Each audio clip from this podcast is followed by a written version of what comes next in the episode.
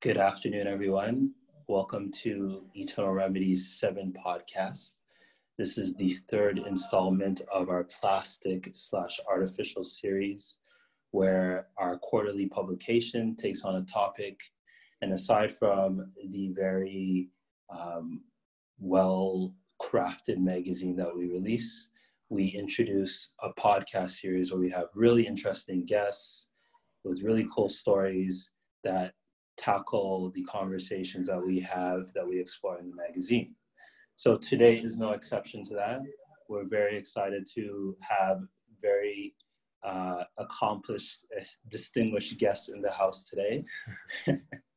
One whose voice you've heard from before, named Chris Gould, and the other who we're very privileged to have featured today is Nicola. I'm going to give you guys both the floor to introduce yourselves, but we have a good show for you today. I'll go first. Hi, everyone. Thanks for having me on here again, Steph. And I'm really excited. Just a little bit about me. I'm an entrepreneur and been doing a side hustle and a full-time job and kind of looking into that. The new entrepreneur of this day and age has been a focus for me. So really excited to be back on here. Hi, I'm Nicola Davis. I'm born and raised in London with a short stint in New York. And I am a strategist for a cultural agency called Loud that's within Mixcloud. And on the side, I do some music journalism as well. So somewhat tapped into popular culture, but we'll see. Excellent. So without further ado, let's dive into question number one, which is setting the parameters around what we want to dive into today, which is about what it means to be plastic/artificial in a cultural setting, or what a plastic/artificial culture might even be. So I'm going to start with you, Chris, and ask you, what do you think a plastic/artificial culture is? And can you provide a couple examples? Yeah, to me, the first thing that comes to mind is something that lacks depth, something that's shallow. So to me, that would represent someone or a segment of people or a group that maybe there's not a lot of good reasoning for why certain things are being done. You might only get a few levels deep before kind of people run out of answers of why they're doing what they're doing. That to me is kind of the plastic/artificial culture, if I would snapshot it. I think for me, I feel like plastic, when I looked it up, like what really does plastic mean? It fit into a few different buckets. And I think there's one, which is the synthetic, artificial side of things. So basically a culture where everything is very surface level, created from something, doesn't have much substance, much foundation, no roots, no heritage, nothing like that. I think there's another one, which is something which is very replicable, very disposable. So something which has no sort of long-term relevance. It's something which is very, very transient, which is, temporal, which doesn't feel like it's going to last test of time. And then something which is a bit more impressionable, easily molded. So maybe something potentially which is, even with like a leader, with like one leader, and therefore their sort of followers, or you might want to call them, is somewhat impressionable, herd-like mentality, which, can apply to lots of cultures. So you don't apply the brush to any people, but I think those three to me are what sort of stand out. Very nice. So that both your answers have already sparked a lot of avenues we can take this, but I'm curious to know why first we might, as a group or even as individuals, differentiate between plastic/artificial cultures and groups versus, I guess, more authentic, true, real cultures and groups. What do you think is present there when we're looking to create a space between the two? I'll take that one first. I mean, I tend to bring this back to the individual and kind of our base level need to feel important. And sometimes I think that these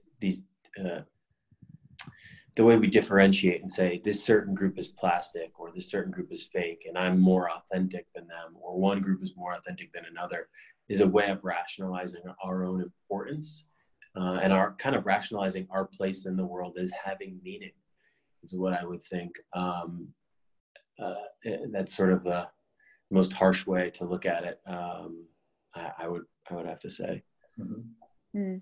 I think leading on from that, for me, I think it comes definitely from a place of insecurity, of someone's own insecurity, maybe whether it's large or small, in feeling like those people are doing something which I don't necessarily approve of, but I think deep down there's always something which we're jealous of and that we wish we could do it. For whatever reason we're not going to, maybe because it doesn't fit what we perceive our personality to be, or it's not authentic to us. Mm. But maybe, you know, life would be easier if we didn't have such a conscience about ourselves and we were just like, fuck it, I'm just gonna do what I want to do, and I don't care how it looks the outside, because that's what it matters, right? Like if everyone you know, insecurities and judging people and projecting and all of that, it's really just because of what we think other people think about us, and those who we feel are more authentic are largely those who we feel are doing what they do for themselves and for no one else. Mm. Mm. I just want to, that's a really interesting point. And I think that the insecurity and the jealousy you kind of touched on there. I mean, if I'm being honest, when I'm in Los Angeles where I live and I see, you know, a guy driving down the road with a Ferrari convertible, and he's got a beautiful girlfriend with fake breasts and collagen in her lips, and I'm looking at that and I'm like, oh, those people, there's no way they can be happy, you know? But at the same time, like if I was driving that Ferrari and I have the beautiful girlfriend next to me, and like, who am I to make that assumption? It helps me feel better about not having that stuff, to say, oh, that's lesser inherently. And I think it is a defense mechanism to kind of protect where I am in life, to pass that judgment so quickly. But upon reflecting, it really doesn't feel too good to pass that sort of judgment, as I look back on it. So that's a really good point you made on that. Mm-hmm. It's funny, as you guys both gave your responses, I was reflecting on the original definitions that you also gave, and was just thinking, what we haven't really clarified, or what hasn't been made clear to me yet, is who are we actually speaking to when we are judging a culture being plastic / artificial? Mm-hmm. Is it the individuals? Is it the guy driving down Rodeo with his hot plastic girlfriend beside him? Or are we talking about the people who value and who practice and who believe that is a higher way of living? So can you guys take a moment to speak upon what do you think is actually meant when we are, I guess, defining or labeling a group of people as plastic / artificial? Are we speaking to someone that actually exists, or is it just a set of norms and customs? That's a really interesting question. I feel like, I mean, without sounding boring, probably both, right? I feel like there is one side which is norms and customs that you could attribute to a plastic type person or group of people, which is that they are, as we said before, like impressionable, or it's like all it's very like trend heavy, and nothing's very permanent, and so on and so on. Mm-hmm. And then the type of person, though, I think is more interesting, and I think comes to, you know, what is that type of person? And I think it's also like, let's not go on our pedestal here. Like none of us are 100% authentic to ourselves. Like, I mean, I definitely can't say that about myself anyway, you know, like, and everyone has, I think, elements of this plasticity within them, elements where you want to feel or be seen to be a certain way or heard a certain way. And therefore it's just like, at what magnitude, right? Is it, does a person become plastic versus they just have elements of plasticity within them? And I think, you know, is that just, you know, is it avoidance of their own thoughts, avoidance of being alone with their thoughts, avoidance of something bad that's happened, and they can only deal with it by removing themselves from who they should be, where their trajectory in life should have taken them. They are rerouting themselves on a seemingly artificial path. They've like made their own path, literally, as it's not one that's already sort of set in the way, and they've made their own path, which shouldn't have been the one that they follow. But, you know, if it works for them, I mean, that's the question. If does it work for them? I don't know. But if it works for them, then really, who are we to put that label on someone? Mm-hmm. I think to piggyback on what you said, Nicola, the second one there, you said, are we talking about individual people, or are we just kind of generalizing about people that fall into these, you know, people that wear Lululemon that go to Equinox? Sorry for all of you that I wear Lululemon. Yeah, you both wear Lululemon. I love Lululemon, actually. But I think that, like, generalizing people into this category is a way to like help us better understand and like rationalize things. And ultimately though, I personally feel that that's like a cop out for me, and it's unfair, because it just allows me to not have to deal with or interact with certain people by being like, they're like this, which in itself like is still, that's in the vein of racism and sexism and ageism and all that, by saying like, oh, people that look that certain way go to those places, they must be like this. So this conversation is making me challenge my own preconceived notions that maybe subconsciously have been there. And like, I'd actually like to engage with some of these plastic people, because I know when I see them, I'm like, no, I don't even try to engage. Right. And so I think I'm only assuming who they are based on this generalized idea. I don't have a ton of like direct interaction with people that I look at and classify as plastic based on their outward appearance. Yeah, I think you're touching on something really powerful that we haven't yet spoken on in this series, is the dismissiveness of people who, and personalities, whatever it is, who are what we call quote unquote plastic, because that also introduces this hierarchy. Like there's inferior, superior, there's better, there's worse. And we are taking this posture of being above, almost. And I think that segues quite nicely to the next question, because, you know, Nicola and I speak about this a lot, just like high beast culture. And, you know, they, if you were to ask them at the individual level, they all think they're super real and like true and authentic, but really they fall into these very monolithic beliefs and approaches and behaviors that very closely resemble each other, you know, and so that almost suggests a certain plastic, and that it's not very unique or true or intrinsic of the individual. It's kind of just like following the group. So would you guys think there's something there, if I were to say that there's a certain plastic almost in authentic culture?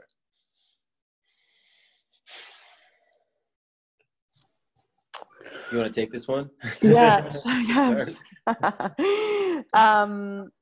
I think this is where it gets a little bit tricky, right? Because what we define as the culture is, you know, the streetwear, hypebeast kind of culture in some form or another. Is that the person that's queuing up outside Supreme for a new drop? Like, are they part of it?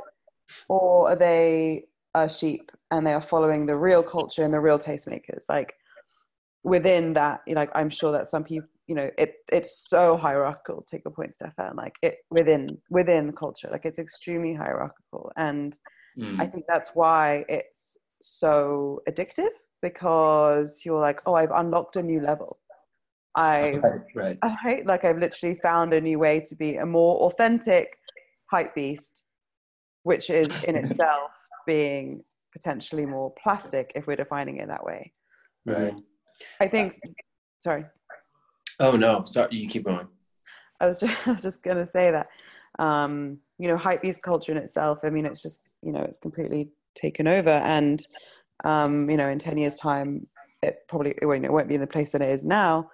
I think that just plays into that thing of that plasticity and plastic culture is not sustainable. And it's not something which we can hang our hat on and which we can say, this is always going to, this is the incarnation of it for now. Right. And of our time, and of, it's all the context of what we grew up on and who we look up to in music and film and art in Hollywood and so on and so on. And this is what it's become. This is what fashion has become. And it's become a very branded paint by numbers experience for this group of people. And it doesn't have any creativity in it, honestly.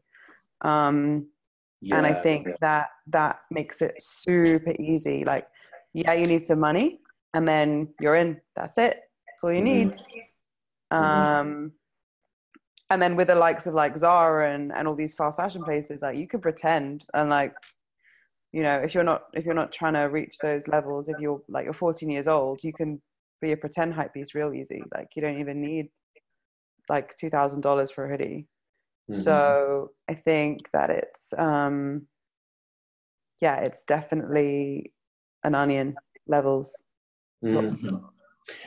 I think that's so interesting. And I think you just redefined plastic for me in this moment, because I think plastic represents, there's a transience in that it's, you know, it's kind of coming and fading away. And to me, the authentic represents this like lasting, this lastingness, I guess you would call it, of like, it withstands time, and changes of popular pop culture and what's cool right now. And I think that's a key difference. I'm just realizing right in the middle of this conversation that, Nicola. Yeah, it's a brilliant point. And I think something for us to absolutely appreciate, just the vastness of what that covers. You know, there's so many points in life where we delineate groups, and there's always this kind of narrative embedded within, you know, group identity that suggests that the other group has less, less noble, less refined values. And so they're almost essentially made up on more transient things than our more core lasting values. And so I think this is a good place for me to, you know, introduce another vein of thought in asking, when can we make the shift?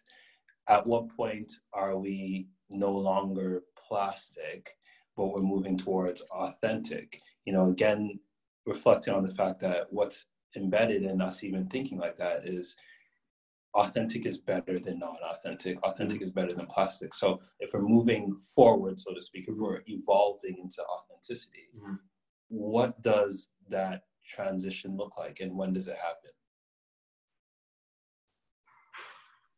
happen? I think it represents a feeling of fulfillment, and I'm not sure if I said this at the beginning of the podcast already, but to me, I think it represents a feeling of fulfillment, and it's not being easily changed by the trends in the moment of whatever is popular, whatever the pressure is from society, from media, from your friends, to not be easily changed by that, but to make your decisions from a thoughtful place. I think that starts to me, if you're making decisions from there, that represents not a plastic way of thinking. So I kind of agree in principle, but then I think that's very hard in reality, right? Because what are our decisions if not a product of external factors? We can't don't live in a vacuum, right? We don't. We're not raised in a bubble. Like everything we do, everything we decide, everything we say is somehow connected to external factors, whether it be conscious or not. And therefore, I think that there's definitely a degree of what you say, which is totally right. Like, you know, you see someone wear something and you go out and buy it the next day because they wore it and you want to look like them. that might be something which is seen to be a bit more superficial. But then again, that just not inspirational. Like, you're inspired by what they want to wear. Doesn't matter if it's Fashion Nova or if it's Dior, like whatever. Like, you wanted to wear that because you thought it would look good, and you wanted to look like that person. So, or whether it be something, you know, more meaningful, like, you know, moving career or moving countries or ending relationship or starting, you know, anything like that. I think it's all based upon how we perceive what's happening around us and what's happened in our past. So I think it's what those external factors are potentially, which is the nuance, versus like assuming that what it means to be thoughtful is to be in touch with your thoughts and to take in factors which you think are important to you, and knowing what affects you in the best possible way and being in touch with you is how you make good decisions, right? Not by, just not by letting things take you as the wind goes. So and I totally agree. You're right. It's having the ability to filter out that external stimuli and say, yep, this is good for me. This is not, as opposed to, I'm taking what's given to me as my orders of how I need to be. Yes. I would agree 100%. So this is interesting, because would this all be to suggest that you become, or you've earned the label of plastic/artificial, if we can even do that, but you've earned the label when you yourself feel like you're being inauthentic and not true to yourself?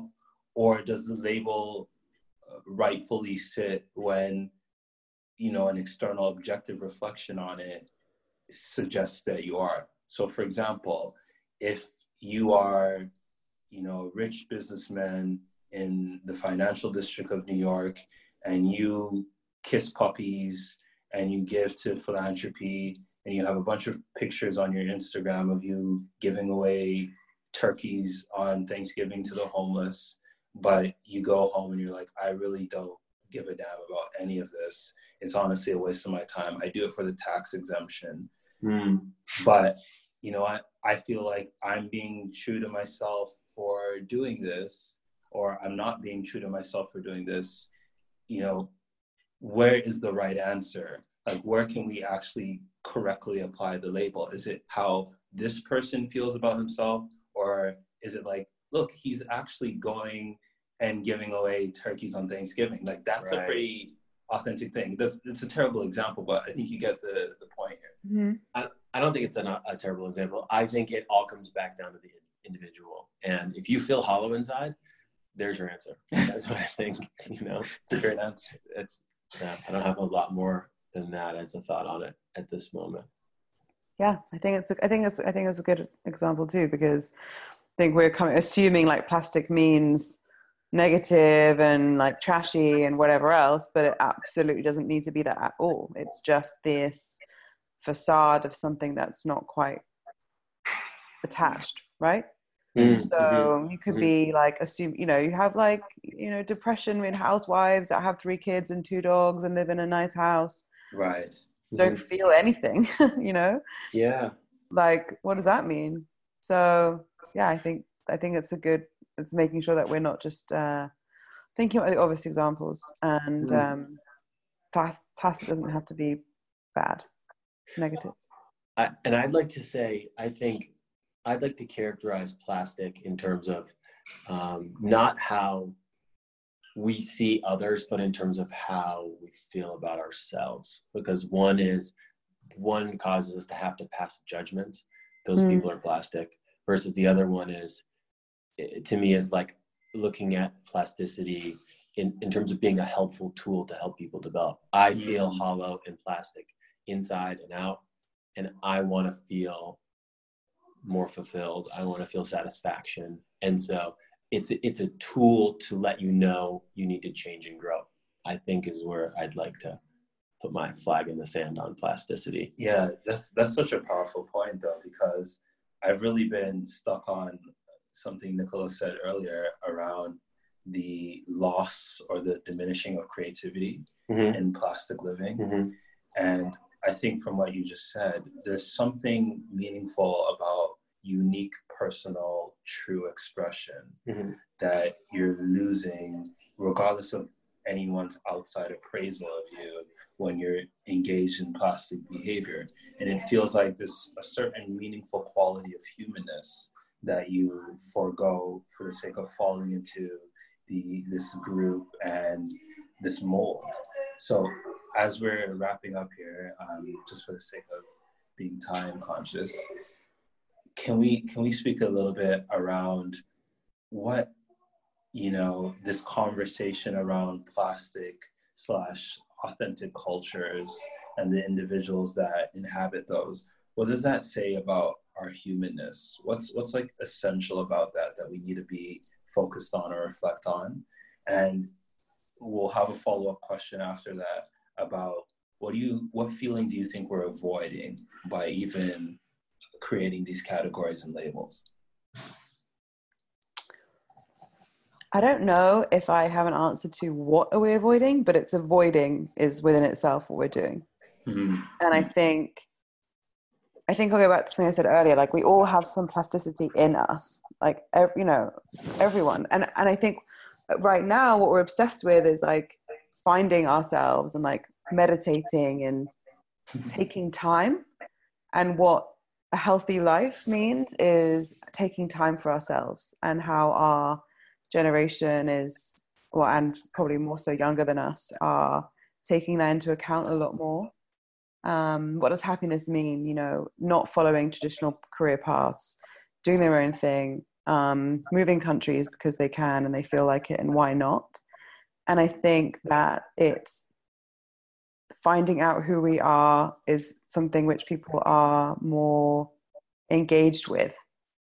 So I think there's going to be, I mean, if you take it to its logical conclusion, like, well, does that mean that we'll see less like big sort of plastic cultures and plastic people because we're like slightly more engaged on a level and we call things out more? You know, people, for example, the whole Instagram like hiding like counts and people being really for that because it's ruining mm-hmm. how we see ourselves and how we see the world.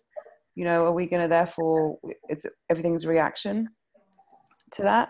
I think there's all, like human nature, there's always going to be a herd mentality. There's always going to be that playing a part in you know, we are, that's just who we are as human and base instinct. But I think that I think that it's something which that the avoidance potentially is potentially declining. But it's like that, you know, the plastic person in a car in a convertible, this is like 90s Barbie, like this is where we get it from. And that world's, you know, that concept is no longer acceptable. So potentially in real life, it's not either.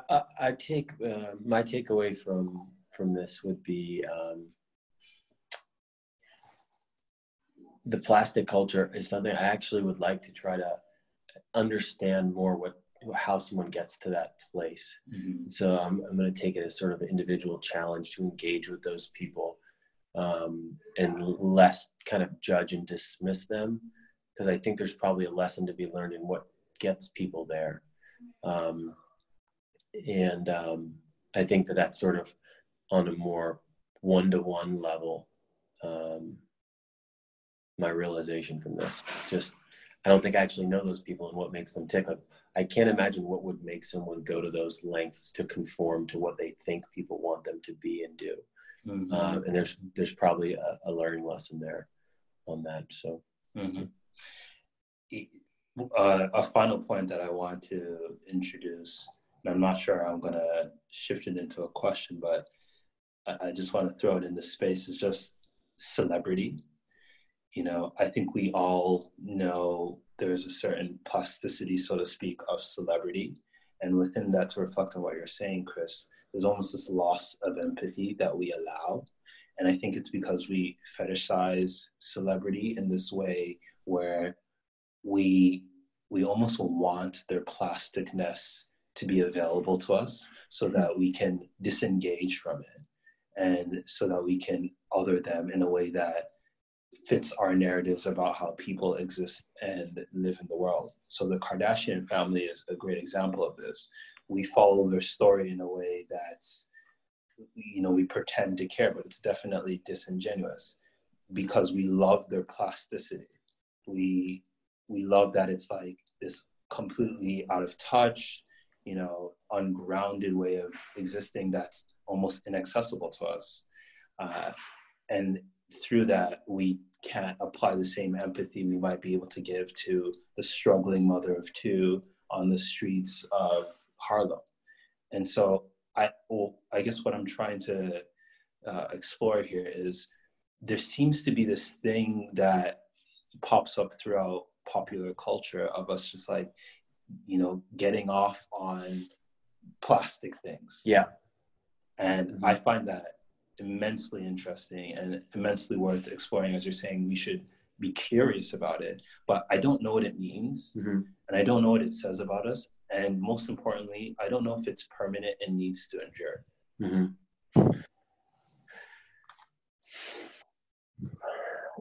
There's something attractive about it. I don't know what it is. It's almost like it's primal in a sense. And I think it's probably could even be another podcast that we do on celebrity. Why not? But it's a really interesting point to go into. Yeah. Maybe, I mean, do you have any questions or thoughts on that? Well, yeah, as you say, I think it is a whole other topic, but I'm trying to be very optimistic here, which is unlike me, but I think, you know, this, yeah, you're totally right. Like, what's the Kardashians? It's like 16th season, like something insane. Goodness. Yeah. And like, you know, the obsession over here with Love Island and like reality TV and Love and Hip Hop and all these shows, like it's endured. Like, yes, things have died and come back to life, but like it's basically endured. And maybe is this a good sign in the fact that it's seen as other to us, because we see ourselves as more authentic and a bit more true and a little bit more in touch. And it's like a zoo, right? We're like, oh, these are such different species to us. Like, what are they doing? Oh, let's look at them from our viewing platform and just like view their lives and pretend that we think we know what's going on, but it's just, it's an escape. And that's, you know, that's what entertainment is. I mean, it's entertainment, right? It's an escape. And yeah, are celebrities therefore the most plastic form of people and culture out there? Are they the most divorced from their true selves? I think that's something that has an argument for yes. Mm. Let's close on that note, just because I know we could go for a lifetime on this, and I know if I were to allow my deepest desires to come forth, I would go into this a bit deeper, but let's end here for now, and if we need to continue the conversation in another podcast, let's try to. Mm-hmm. This was really good. Thank you both for such insightful, considerate, thoughtful opinions on a very ambiguous topic. And I hope one of the things that the listeners take from this is that we didn't try to apply an expertise onto the conversation, because that in itself would be disingenuous, but we wanted to highlight some of the questions we possibly should be asking about it, because I think it does say something important about who we are as individuals and groups and what that means for us moving forward. So if we can have a final word from each of you guys, if you want to, on what you think we should take forward from this conversation, and take the space to plug anything you think worth plugging as well. Nicola, go ahead, lead us off. Okay, what do I take from this conversation? I think that it's dangerous to label anything, honestly. To label anything or anyone at this point. I think we should be beyond that. I think we've grown out of that. It's not fair, it's not accurate, you know, it's just not.